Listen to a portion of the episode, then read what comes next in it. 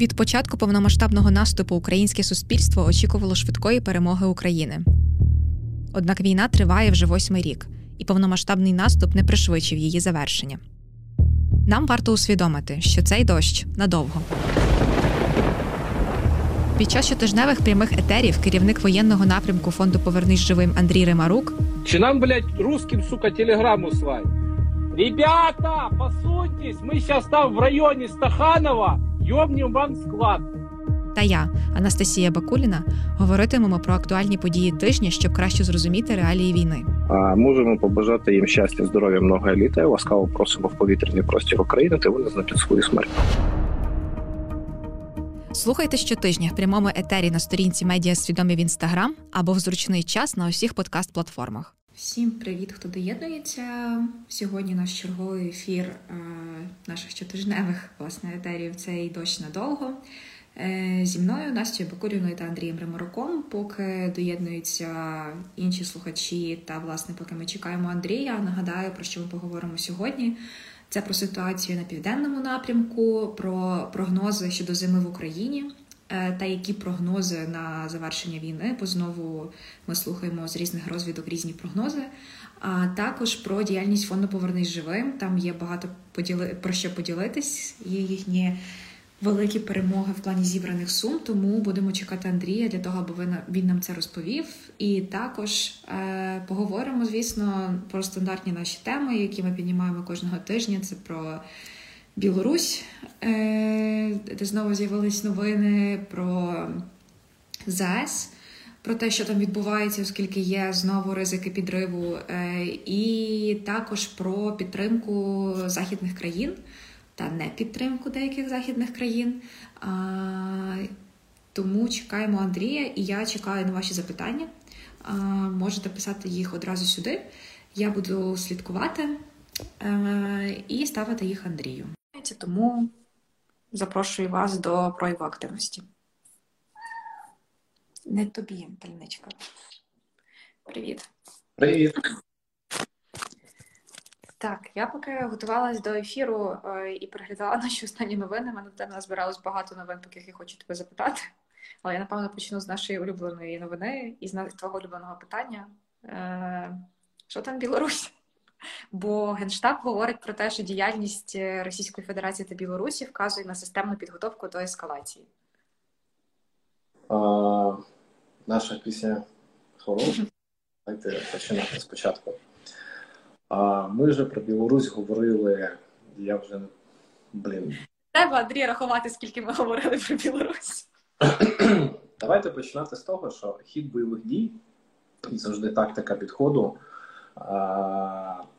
постійно змінюється. Ти постійно вивчаєш слабкі і сильні сторони ворога, ти постійно дивишся на його маневри, він дивиться, ти розумієш, що він дивиться на твої маневри, і ти намагаєшся прийняти якісь там рішення на випередження, там якісь дзеркальні рішення, там приміщення, переналаштувати свою логістику,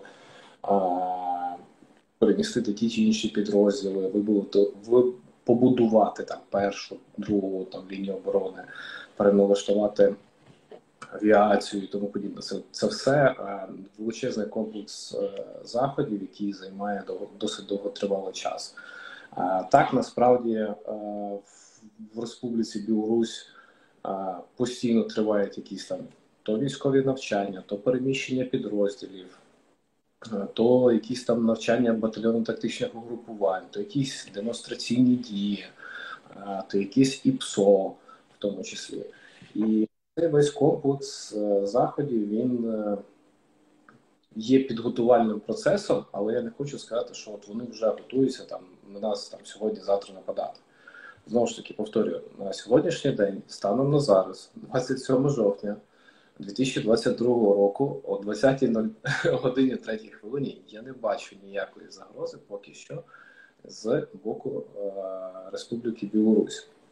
Ми всі чудово знаємо, розуміємо, що е, досить величезна кількість е, шахідів, так званих літаючих мопедів, запускається саме звідти. Мені сьогодні сподобалась статистика із запущених за минулу добу там 20-18 було збитих. Декілька з них було збито в передмісті Києва. Вони кожного разу міняють тактику, вони шукають нові шляхи. Ми їх збиваємо, вони міняють тактику. Вони знову з інших ділянок по декілька штук запускають їх. Ми їх знову збиваємо. А відповідно, це говорить про те, що Україна готова. Україна каже ласкаво просимо, тому що ми досить сильно засумували за дурнами з м'ясом. Без різниці. Якщо говорити з якоїсь там стратегічної точки зору, мені здається, що Російська Федерація не піде і не буде цього робити в найближчий період, е, осінньо-зимній, там навіть весняний період, тому що ну знову ж таки не буду повертатись до ландшафтного дизайну цієї місцевості. Так повторювати всю всю ту ж любиму свою завчену фразу про Бурштинську Народну Республіку, в них не буде можливості цього зробити, принаймні в цей період. Можливо, вони е, зараз починають готуватись, і ці всі демонстраційні дії є підготовкою для якихось майбутніх дій, але вже в наступному році ближче там десь до кінця весни, початку літа. Ймовірно, але давайте будемо все ж таки дивитись по насиченості та кількості е, збройних формувань не тільки Білорусі, їхньому розташуванню, а й будемо дивитись по насиченості е, підрозділів збройних сил Російської Федерації, так званих бандформувань, які можуть напасти на Україну, але та кількість, яка на сьогоднішній день присутня на території Білорусі, є недостатньою. Це все є військовою утопією, і вони це все чудово розуміють. Але оці всі е, дії говорять про такий досить тонкий характер підготовчих дій. Вони тренуються, вони накатують якісь е, навички, вони е, опановують якісь знання, вони діляться досвідом, вони, грубо кажучи, так відкатують свою логістику, дивляться, що буде працювати, що не буде працювати хто за який час виконує які нормативні завдання і тому подібне. Так, підготовчі дії є. Не будемо цього скривати, підготовчі є. Але кількість насиченості підрозділів вона на сьогоднішній день занадто мала, щоб піти в наступ там на Житомирщину, Рівненщину чи. Mm -hmm. Так. Okay. Останні декілька днів е, ми всі обговорюємо про те, е, про ймовірність переговорів е, Росії з Україною, оскільки спочатку була інформація, що Путін там передав через третіх осіб меседж нашому президенту про те, що він готовий до перемовин. Потім е, Кремль сказав, що нічого такого не було. А, наприклад, США говорять про те, що е, риторика Путіна не свідчить про те, що він зацікавлений в переговорах, оскільки е, так як вони те, що вони говорять, означає, що вони в цілому досі налаштовані на те, щоб е, нас перемогти військовим шляхом і ще продовжувати свою військову агресію. А яка твоя думка щодо цього? Чи ти в цілому слідкував за цим пінг-понгом по перемовинах, і що ти можеш про це сказати? Слухай, їм перемовини потрібні як повітря на сьогоднішній день, тому що вони несуть досить величезні втрати по всім фронтам. Вони це чудово розуміють. Їм потрібен так званий аля перекур, щоб переналаштувати якісь свої внутрішні військові процеси, переналаштувати логістику, переналаштувати, дати можливість підрозділам відпочити та багато чого іншого. Їм цей перекур потрібен. І в першу чергу їм цей перекур потрібен, щоб побудувати досить чітку лінію оборони і підготувати плацдарм для майбутніх наступальних дій як це було там в період 17-го, там 21-го року. Да? А коли ми там ходили, стукали в дзвони і кричали: От дивіться, там москалі закатують в бетон свої позиції, а ми будуємо з дерева. От вони там збільшують своє групування, от тут вони передослуховуються. Тобто це їхня основна мета. Вони хочуть затягнути час, хочуть підготуватися, хочуть заручитись тією чи іншою підтримкою, про яку ми поговоримо трошечки згодом. Ну, це для мене вже є таким досить загрозливим дзвіночком. Відновити свій свій бойовий потенціал, відновити свій внутрішню оборонну промисловість, відновити ударну міць, і потім знову ж таки піти черговий наступ. І ми всі чудово знаємо з 2014 року, що жодна домовленість з Російською Федерацією нічого не вартує. От слова взагалі. Жодної домовленості не було дотримано. Відповідно, ми в попередній ефірі говорили про як вони навіть за завуалювали Ілона Маска, який почав виступати своїми мирними там якимись меседжами в тіточки.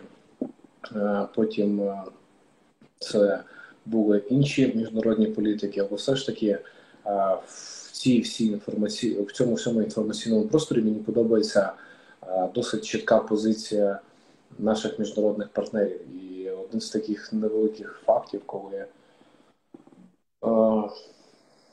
щось на днях було, а Румунія. А, Мені сподобалось, як там міністр оборони Румунії, здається, я можу помилятися, але да, це міністр оборони Румунії. Він е, там щось е, в якомусь своєму виступі заявив, що все ж таки потрібно спробувати сісти за стіл перемовин з Росією, і буквально після цього виступу, через 15 хвилин, був звільнений. От молодці. Брати, коротше, пиздити їх на іншій території, пиздити росіян будь-де по всьому світу, це є досить чіткий сигнал і меседж для для єдності цілого світу. Та ми будемо показувати і весь світ одночасно буде показувати, чого ми всі вартуємо. Тому, знаєш, навіть той Штонмайер, який нещодавно на днях прилітав в Києві, трошечки посидів в бомбосховищі, да, мені здається, він зрозумів, який він яким він тупоривим блін, тормозом був, висуваючи свою там одну з формул, яку ми так досить сильно критикували, обговорювали всередині України минулих там два роки. Але вона не спрацювала, і ця формула Штормайера в принципі була задіяна о 2 годині ночі, 57 хвилині 24 лютого точного року. А, Тут питання від е, вже глядачів пішли. Не пам'ятаю, де побачила таке очікування. Перемога буде весною. Наскільки ймовірно це, і чи взагалі має сенс робити прогнози щодо закінчення війни? Немає сенсу робити ніяких прогнозів е, до тих пір, поки ми не відчуємо е, всередині собі 100% бойовий потенціал, починаючи від кількості війська, підготовленого, озброєного, насищеного, мотивованого і озброєного не те, що там до зубів, як то кажуть, а який має можливість прикрити небо, прикрити мати можливість прикривати небо не тільки там проти е, засобами протиповітряної оборони, буде мати досить потужну бойову компоненту в е, вигляді авіації, е, досить потужну бойову компоненту у вигляді протиповітряної оборони, танкових військ. Незліченної кількості та резервів броньованої техніки та багато чого іншого. От тільки тоді ми можемо сказати, що да, і спрогнозувати і спланувати, що от ми цих уїбанів виженемо там через півроку, тому що у них на цих і на тих напрямках є така то лінія оборони, яку буде прорвати важко. Будемо заходити звідки. Коротше, це такий досить довготривалий процес. В арміях в усіх арміях світу є е, спеціальні підрозділи, підрозділи аналітики, е, прогнозування, планування, які це все прописують і промальовують В принципі від цих людей і залежить хід бойових дій. Тобто вони намагаються консолідувати максимум інформації, щоб видати вищому керівництву незліченну кількість варіантів, яку вони мають вибрати, в принципі. Але в цілому, от звідки е, беруться прогнози от з розвиток інших країн? Наприклад, там естонська розвідка сказала, що там війна триватиме до середини 2023 року. Як вони взагалі це дізнаються і на чому вони е, базують свої там? Давайте, давайте поставимо питання в іншому. Звідки наші журналісти беруть цю інформацію? Та там... як звідки? Ну, типу, сайти сайти самі публікуються. А, там... Там, там, є перше джерело, да? Тобто так сайт естонської розвідки. Так, так. Ну, от із е, країна Естонія, дякуємо їм за підтримку, але давайте ми самі розберемось, коли ця війна закінчиться. Ну, серйозно. Come on. Е, Естонія це така маленька крихітна країна, яка навіть, мені здається, по площі не займає навіть половину Львівської області. Ну, а може ти недооцінюєш їхню розвідку? Можливо, я не недооцінюю їхню розвідку, але все ж таки, дивіться, ну коли закінчиться війна, ця тема досить популярна з 2014 року. Раз в місяць виходить якась блядь, в ефір пердушня, яка починає про це говорити. Давайте дивитись на речі реально. Коли е, нам до державного кордону України з Росією буде залишатись там 150 кілометрів. От тоді я готовий буду говорити, що от війна закінчиться блядь, через там три тижні, через півроку. Да, Коли ми чітко оцінимо силу та спроможності ворога, в першу чергу мобілізаційні, коли ми чітко перевіримо там його лінію оборони, його там наявність бойової техніки, скільки він готовий вийти, втримати наш наступ чи не втримати і тому подібне. І ця вся коротше, їхнє прогнозування може закінчитись одною простою хуйньою застосуванням блядь, тактичного та стратегічного ядерного озброєння. Крапка. І, і, і тут естонці обосруться зі своїми прогнозами. Дякую. Що ти такий до естонців? Ну, я, але я краще. Не, не любиш їх? Найкращий прогноз це тоталізатор на футбольні матчі. Два тайми. Це плавна інтеграція. Це просто Кажу, це не була рекламна інтеграція, це просто вподобання Андрія. І то я ні разу не робив ставки, крім дружніх там якихось, а давай поспоримо, переб'ємо руки там і тому подобне. Да, ставки ти любиш робити не на футбол. А, Зеленський сказав в останньому інтерв'ю про те, що росіяни не відступають з Херсона а, і що найбільш підготовлені російські війська залишаються на цих місцях. І він це пояснив тим чином, що е, це була як інформаційна атака з їхньої сторони, е, про те, з метою, щоб наша сторона перекинула війська з інших е, небезпечних напрямків на Херсонський, і що вони зараз не готові залишити Херсон. Чи це правда? І взагалі що відбувається на південному напрямку?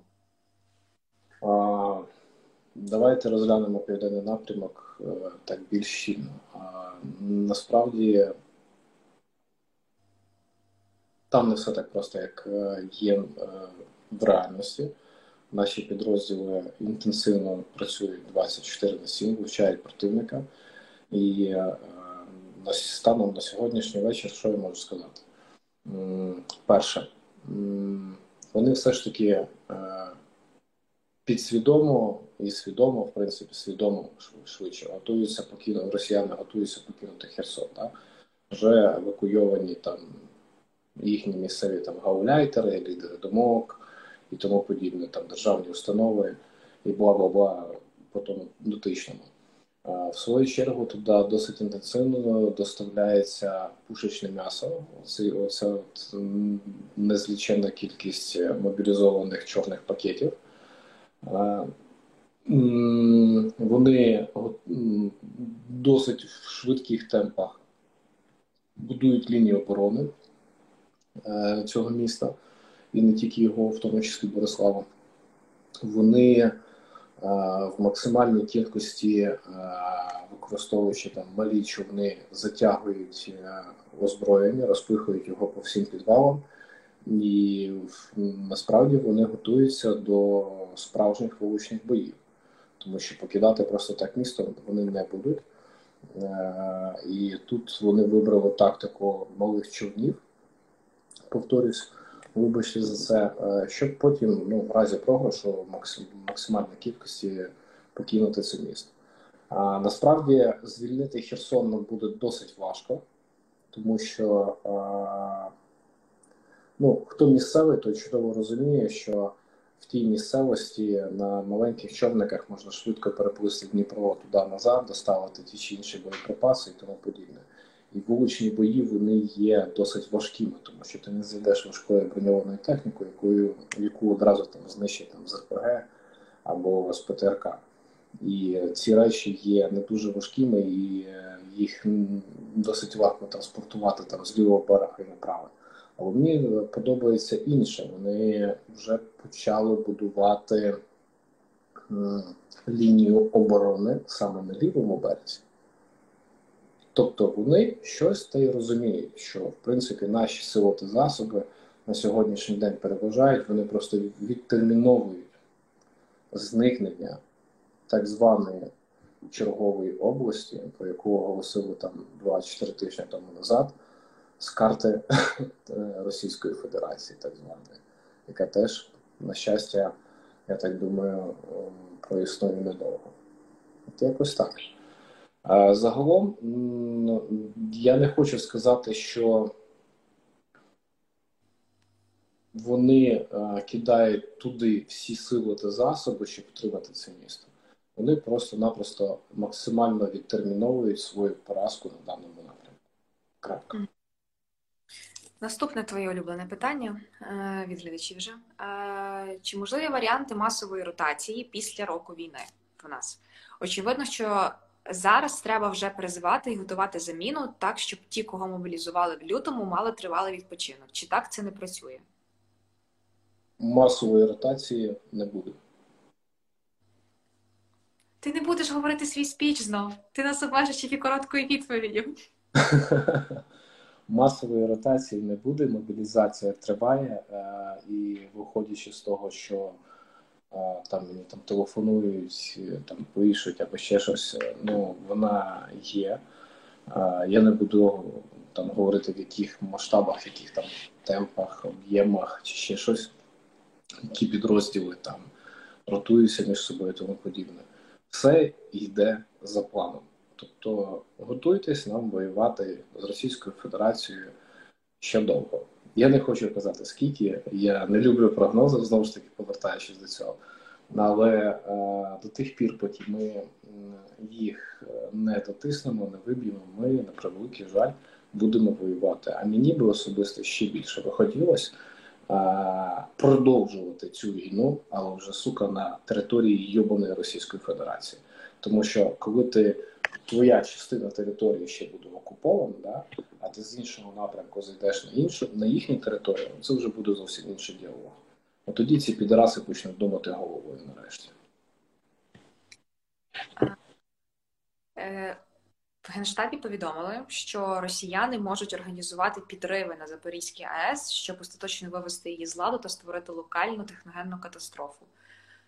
Як ти думаєш, яка ймовірність такого сценарію? Така сама ситуація, як і з Каховською ГЕС. Вони не дарма її замінували, тому наше завдання зробити максимум з того, щоб в них не було можливості виконати те, що вони ймовірно собі запланували. Ми не знаємо, Але... які провокації вони готують. Ми не знаємо, що вони можуть зробити з цією атомною станцією. А, І чи вигідно їм це, чи не вигідно їм це. Як вони переналаштують і чи швидко вони переналаштують енергосистему, яка є на на превеликий жаль е, на сьогоднішній день окупованою, да? тому що частина Запорізької АЕС дає світло на Кримський півострів. І е, Кримської там якоїсь там ТЕС не не вистачатиме для забезпечення світлом цілого півострову. Знову ж таки, відкриваємо карту, заходимо в Google, відкриваємо карту енергосистеми України і дивимося на цю всю загальну паутину, яка між собою взаємопов'язана, і дивимося на основні вузли енергопостачання. Це досить є величезна, е, величезний такий аргумент, е, з якого ви можете зробити в принципі власні висновки, і тут не потрібно там керуватися якоюсь моєю е, думкою. Відкриваємо Google, вчимося включати критичне мислення, вивчати шляхи енергомереж України.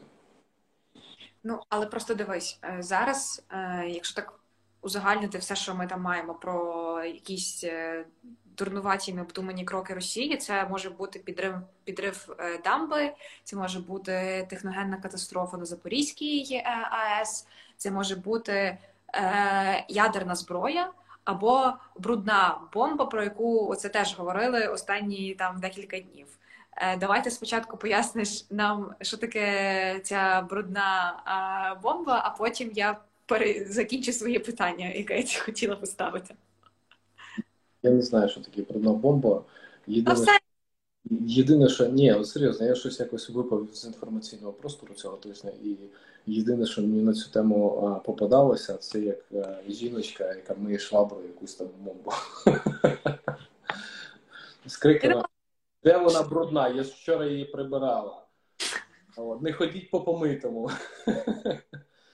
Ну окей, добре, про значить підготуйся на наступний ефір е, за брудну бомбу. Але окей, оці є чотири варіанти, е, і ну не не просто так вони в повітрі витають, аж чотири варіанти. Тобто, все ж таки є ймовірність, що щось таке відбудеться. І ну, якщо там та ж брудна бомба, чи я, е, ядерна, е, чи ЗС, воно вплине як і на весь світ, тобто ну там не на весь, а на частину, нехай. То, наприклад, там дамба вона пошкодить е, тільки територію України. Тобто як ти вважаєш, чи все ж таки можна якось е, проаналізувати, яка найбільша ймовірність того, що я можу з тих чотирьох варіантів застосувати? Слухай, вони можуть все. Ну, реально. Я, от, до речі, не полінувався і зайшов в Google і відкрив карту енергосистеми України. Я, в принципі, не помилився, що з Енергодару є з Енергодару ці, ця лінія точно не працює. Є один розподільчий пункт, і все решта потім ліється на територію Автономної Республіки Крим. А, Чи вигідно їм там щось робити? Не знаю. А чи можуть вони, е, тобто їм не вигідно зупинити станцію повністю? Це історія номер раз.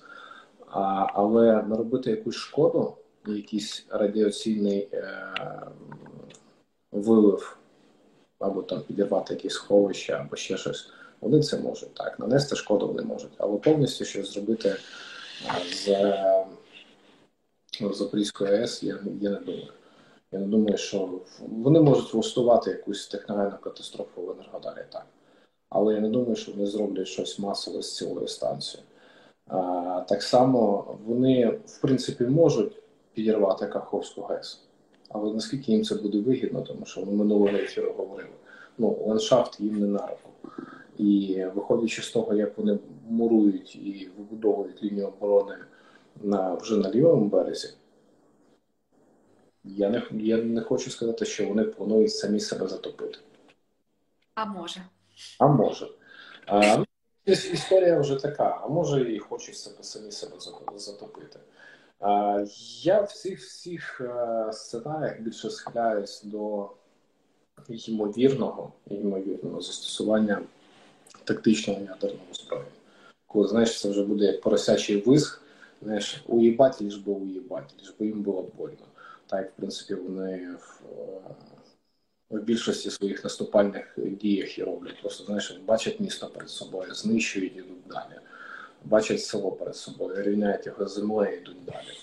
І як ок. Я знаєш, в, в одному з своїх відряджень просидів, е, е, забігав, коли забігав в підвал, будинок, е, в підвал якого я забігав, він ще був цілий. Коли я з підвалу вийшов, ну, від будинку вже нічого не залишилось.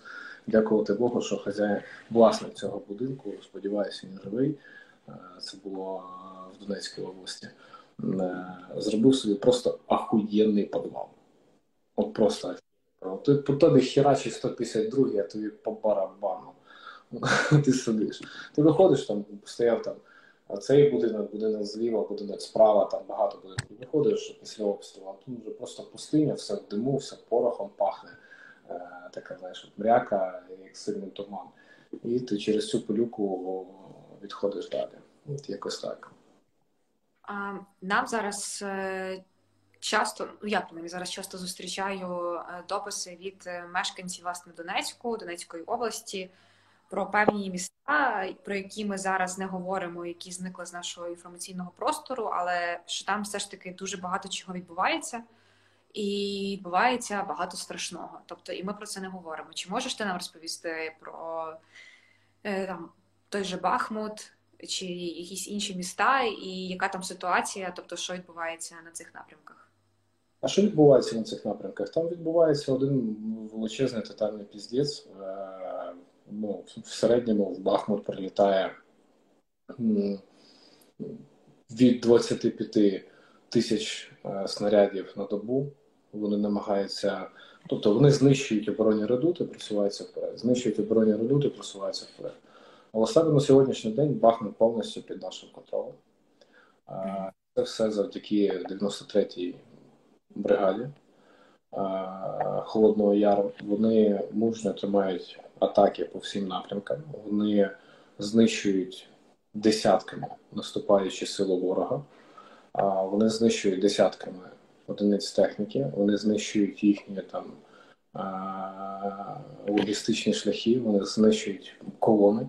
А вони просто я не я, я поки що сам не можу зрозуміти, навіщо вони це роблять, але вони намагаються всіма силами взяти це місто причому вв'язатись в вуличні бої, так як це було там в Маріуполі. А, На щастя, у них на сьогоднішній день це не виходить.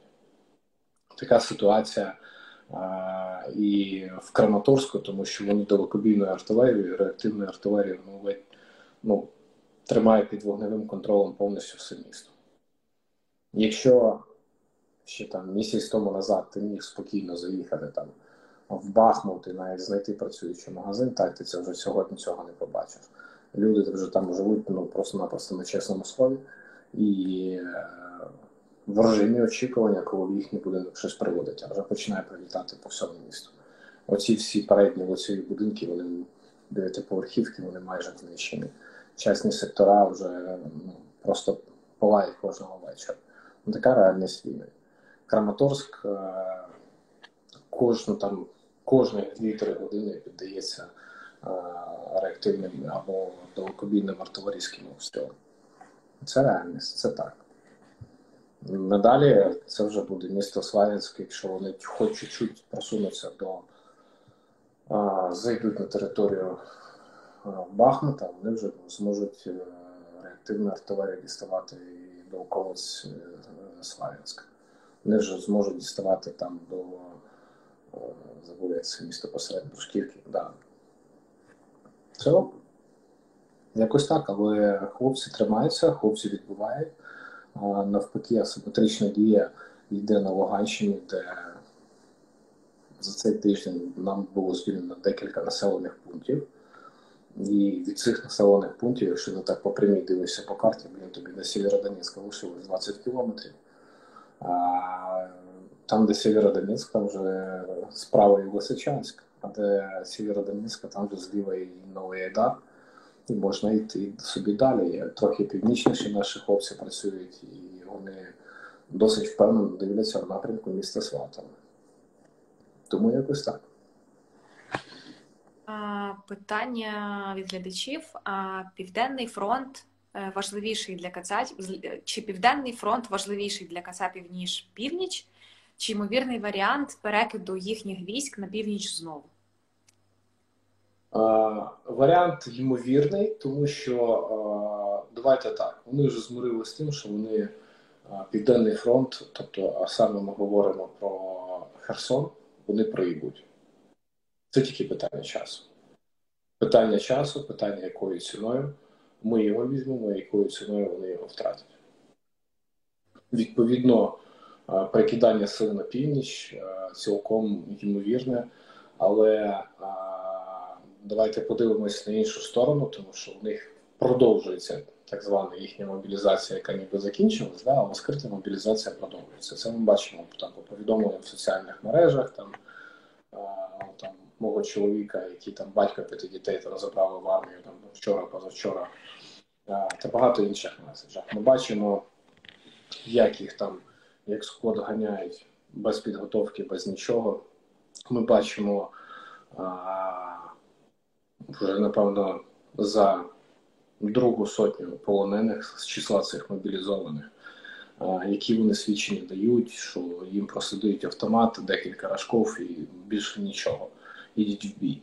Ну, в принципі, в таких темпах нам це на руку, хай продовжують в такому ж темпі. З таким ворогом нам легше справлятися, дивлячись на його кількість та масовість.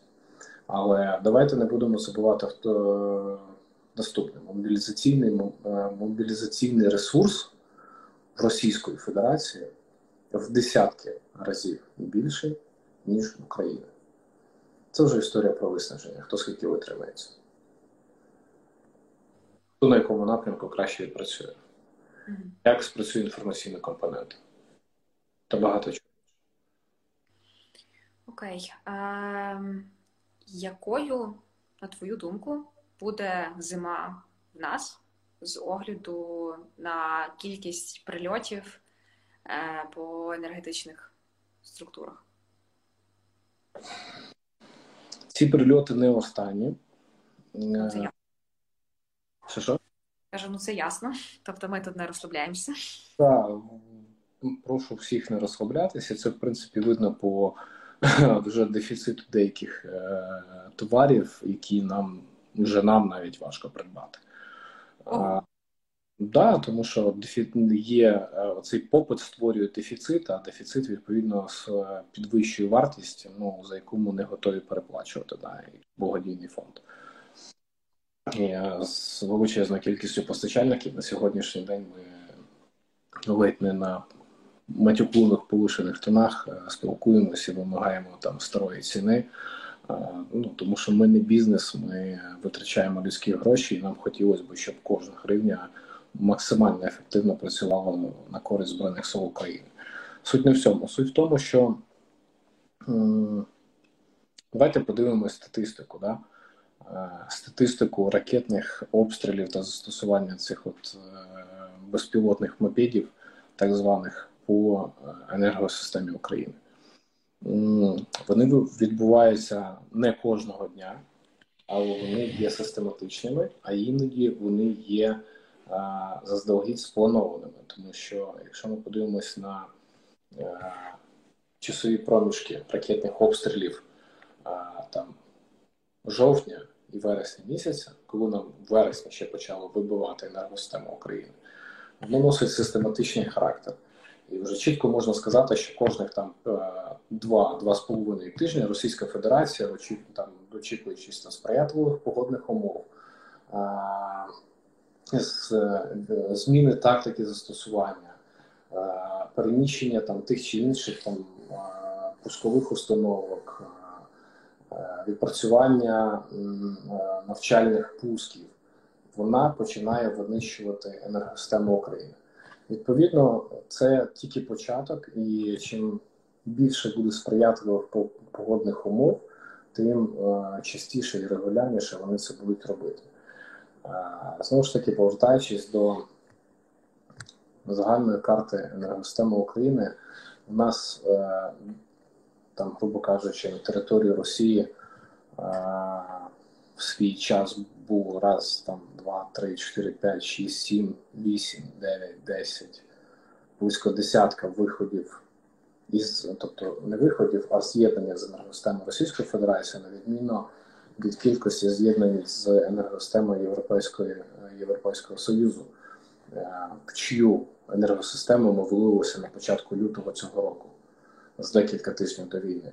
І ця інтеграція, тобто відключення від єдиної енергосистеми з Російської Федерації, переключення на енергосистему від європейської е, е, системи, е, відбулося з декілька тижнів до початку війни, і вона є не настільки потужною і насиченою, і це все відбувалося більше задля підсилення європейської енергосистеми, ніж ми зараз можемо від них отримувати у відповідь. Відповідно. Нас чекає величезна кількість віялових відключень. Нас чекає, я більш ніж впевнений, що держава вже почне говорити з бізнесом про переведення деяких промислових там гігантів і взагалі там промислових потужностей на нічну роботу. Це має на навантаження, так.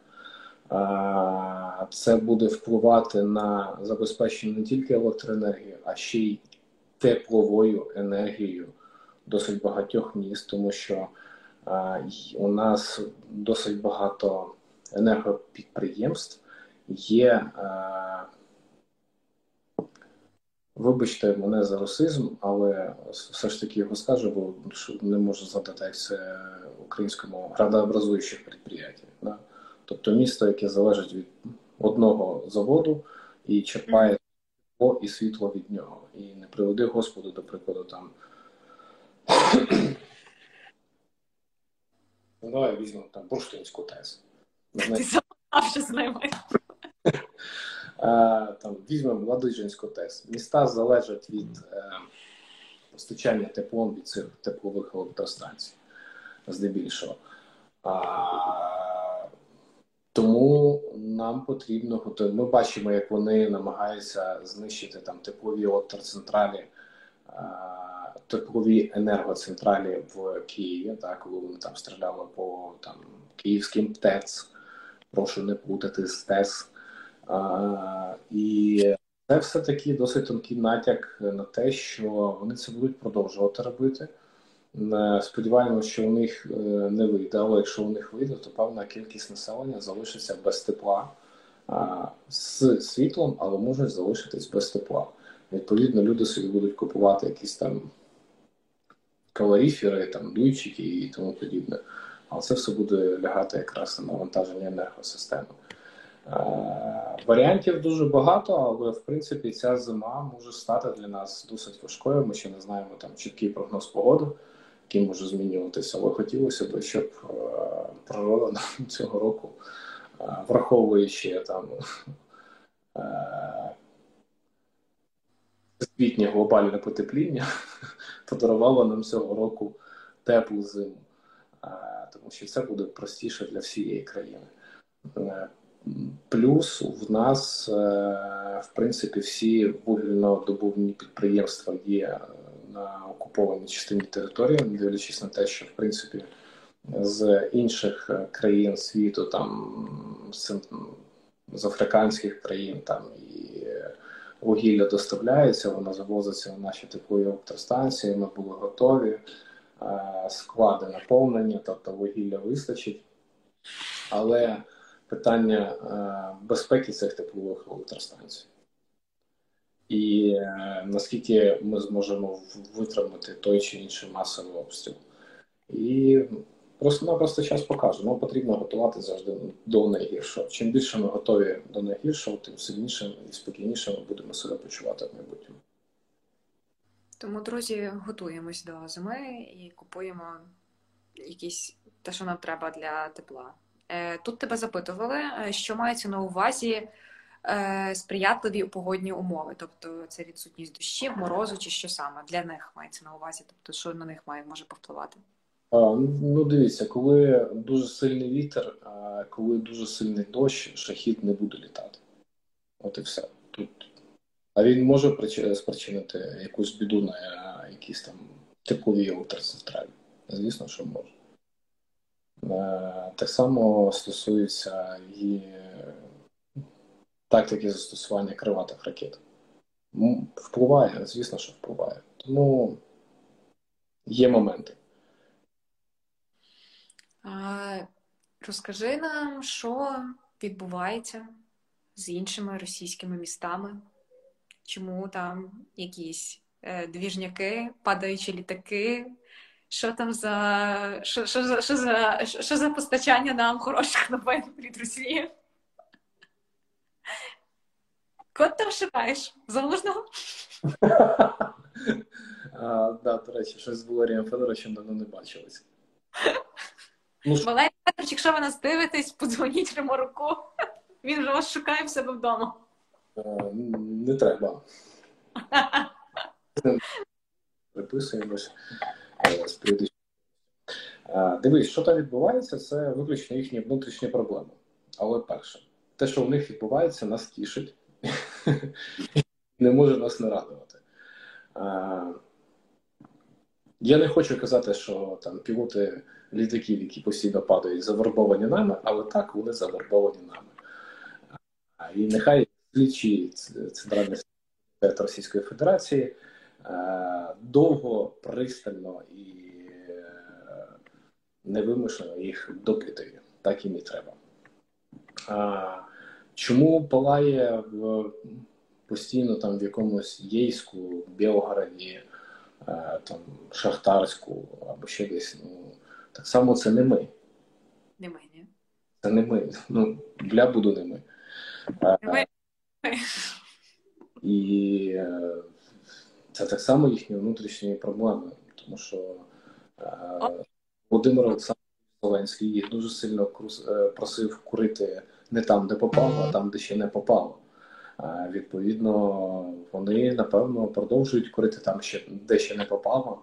І це таке, знаєш, лазерне цілевказання для якихось е, великих космічних сил і кари Божої, яка несе а, смерть та ненависть всім громадянам Російської Федерації. Але промова 10 з 10, Андрій. А, Давай розкажи нам про діяльність фонду Повернись живим. Е, Зібрано 5 мільярдів гривень. Це да, це історична подія. Е, насправді цього тижня е, фонд Повернись живим перетнув помітку е, в 5 мільярдів гривень. Це є рекорд із всіх рекордів, але ми на цьому рекорді не хочемо зупинятися, тому що у нас в роботі нас війна не закінчилась. Навіть якби вона закінчилась завтра, ми б все одно продовжували збирати гроші, тому що, е, як показує історія фонду, ми не фонд одного дня.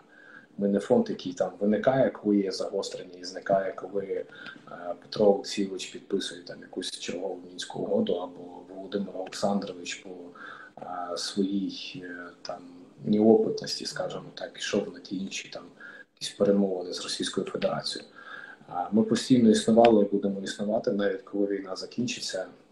Ми будемо повністю включені на 100% в тотальне переформатування та зміцнення збройних сил України, тому що говорив, говорю і буду говорити на превеликий жаль нам з цим сусідом жити століттями до тих пір, поки ми не прикладемо ще більше зусиль, щоб з ними жити десятиліттями або навіть роками, поки ми не знищимо і не зітремо з карти е, світу таку е, країну під назвою Російська Федерація. Це історія номер раз. Історія номер два. Так, е, цього тижня відбулася чергова там знакова подія. Знову ж таки, я поки що не можу, вибачте, сказати, що це. Але так, але невеличкий промо підписана трьохстороння угода між фондом, одним з найбільших е, бізнесів в Україні та внутрішнім виробником на закупівлю досить унікального продукту. Е, мені дуже приємно усвідомлювати той факт, що такий продукт в Україні є в одиничному вигляді е, на озброєнні Збройних сил України і ще в двох варіаціях, які придумав і тобто продукт, який е, виробляє внутрішньоукраїнський виробник, але ми його трошечки вдосконалили, додали своїх ідей і виробляємо такий повноцінний комплекс, який буде нашим військовим допомагати нищити русню. Е, десь там, десь, десь, десь приблизно 1-2 листопада е, ми запустимо ця новина піде в маси. І про це всі, в принципі, дізнаються. Але, але, поміж тим, мені дуже подобається наша співпраця з нашими постачальниками деякими. Буквально минулого тижня ми оплатили чергових там 150 нових пікапів, і вони і вони не фарбовані, нових з кондиціонерами. І вони буквально вже от позавчора в повному складі заїхали на територію України, вже стають на військовий облік, і ми з дня на день почнемо їх е, роздавати по тим підрозділам, які найбільше того потребують, або по тим підрозділам, які будуть з нашої точки зору прикладати максимум зусиль для нищення русні. Я прошу знову ж таки, тут може виникнути критика в наш бік, чому ми там даємо. Був такий момент, коли в принципі до 24 лютого майже ніхто не знав, що таке 19-та бригада. Взагалі хто це. Ніхто не знав, чим вони займаються і що це. І досить величезний шквал критики був, коли ми е, перших там 9 чи 10 пікапів, я зараз не згадаю, дали саме для цього підрозділу. А цей підрозділ е, на озброєнні мав виключно один варіант зброї. І ця зброя називалась точка У. А знаєте, що таке точка У? Це така хороша ракета, яка летить трошечки далеко, і в радіусі пів кілометра не залишає нічого живого. І саме завдяки цьому підрозділу на досить багатьох напрямках Російська Російській Федерації не вдалося захопити Харків, не вдалося захопити Миколаїв, не вдалося захопити Київ, не вдалося захопити їхні потуги там в напрямку Полтавщини, не вдалося повністю там окупувати Сумську область та багато інших. Просто-напросто ця ракета прилітала туди, де було найбільше скупчення військ. І ми за собою зберігаємо право, так як ми є фонд компетентної Е, допомоги армії компетентно приймати рішення і допомагати тим, кому рахуємо за потрібне. Тому що для нас важливо, щоб кожна гривня е, конвертувалася в одного загиблого е, російського громадянина. Звісно, ми їх не вб'ємо 5 мільярдів, але якщо але якщо Хоча б ця одна гривня буде відрізати йому півпальця, це буде теж дуже приємно. Пофіг в якому трахіловому еквіваленті. А з такого масштабного мені зараз дуже подобається, наскільки ефективно працює наш інструкторський склад.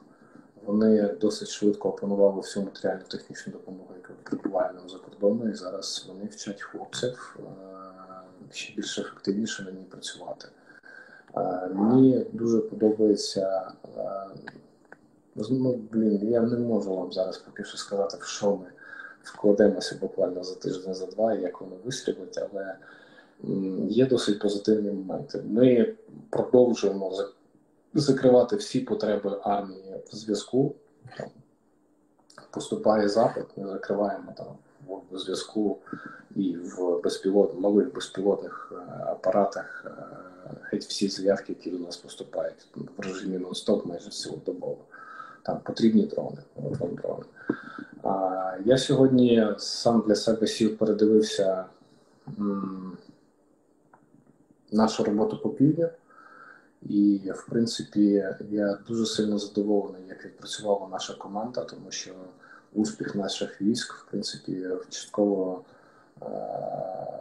ми в цьому прийняли якусь там участь. Ми видали певній кількості бригад, там щось півтори сотні дронів. Ми видали певній кількості бригад щось там з сім десятків нових машин. В ці машини посадили мобільні вогневі групи ПЗРК, ПТРК та штурмові всі ці бригади, які приймають участь в контрнаступі на півдні, вони були забезпечені зв'язком, і цей зв'язок у них постійно є 24 на 7 не відвалюється. Ці всі підрозділи були забезпечені всіма розхідними матеріалами, які потрібні для побудови там мобільних командних пунктів і тимчасових командних пунктів, і резервних командних пунктів. Тобто це монітори, комп'ютери, там якісь радіорелейні мости, Wi-Fi мости і тому подібне, які забезпечують сталий безперервний зв'язок не тільки там радіостанціями. І е, це все, в принципі, виявилось в ті чудові новини, що все ж таки Херсон ще чуть-чуть, і все ж таки буде наш. Твоє ще чуть-чуть це ми до Нового року почуємо новини? Я не прогнозую. Мені як Андрій розказує про діяльність фонду, як він оце дає хорошу новину, але без якоїсь там, хоча б трошечки там своєї конкретики, таке чисто. Я не прогнозую, я не хочу казати, коли. Нам е, дивіться, неважливо коли, важливо якою ціною. Давайте про це не забувати. Теж правда. Тому, друзі, е, донайте на повернись живим. Е, щоб ми пошвидше Андрій з нами поділився е, хорошими новинами в наступний подоланий мільйон гривень або більше. І так само продовжуйте слухати наші ефіри. Вони, ми нагадаємо, є на всіх подкаст-платформах. Я бачу, як ви приходите до Андрія в коментарі і потім говорите, чи десь ще це можна послухати. І Андрій чемно вам дає всі лінки. Тому я надіюсь, ви це слухаєте. Ми робимо все для вашого. Питання від глядачів є ще? Ні. Тому я е, вже помаленько, акуратно завершую. Е, На завершення трошки підсиплю солі. Ну, давай. Давай. Накручусь. Розкручу і швиденько накручу.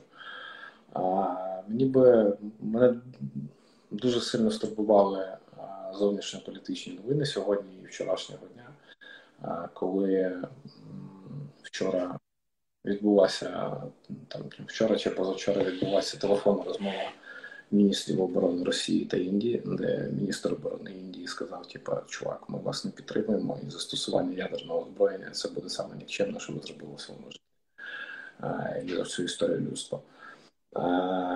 Але мене сьогодні вже досить е, сильно почав бентежити Китай і розмова двох міністрів закордонних справ і підтримка Китаю Російської Федерації зі словами до тих пір, поки Путін буде президентом, мене починають турбувати, тому що для Російської Федерації відкривається нова ніша для забезпечення внутрішнього оборонного комплексу.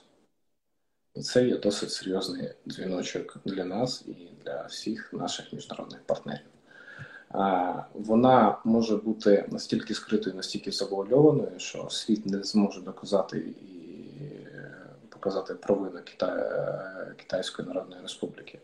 Але окрім Ірану, окрім Північної Кореї, з'являється на превеликий жаль в цій війні ще один серйозний гравець, який хоче завуальовано, але буде виступати поки що до тих пір, поки йому це буде вигідно на боці Російської Федерації.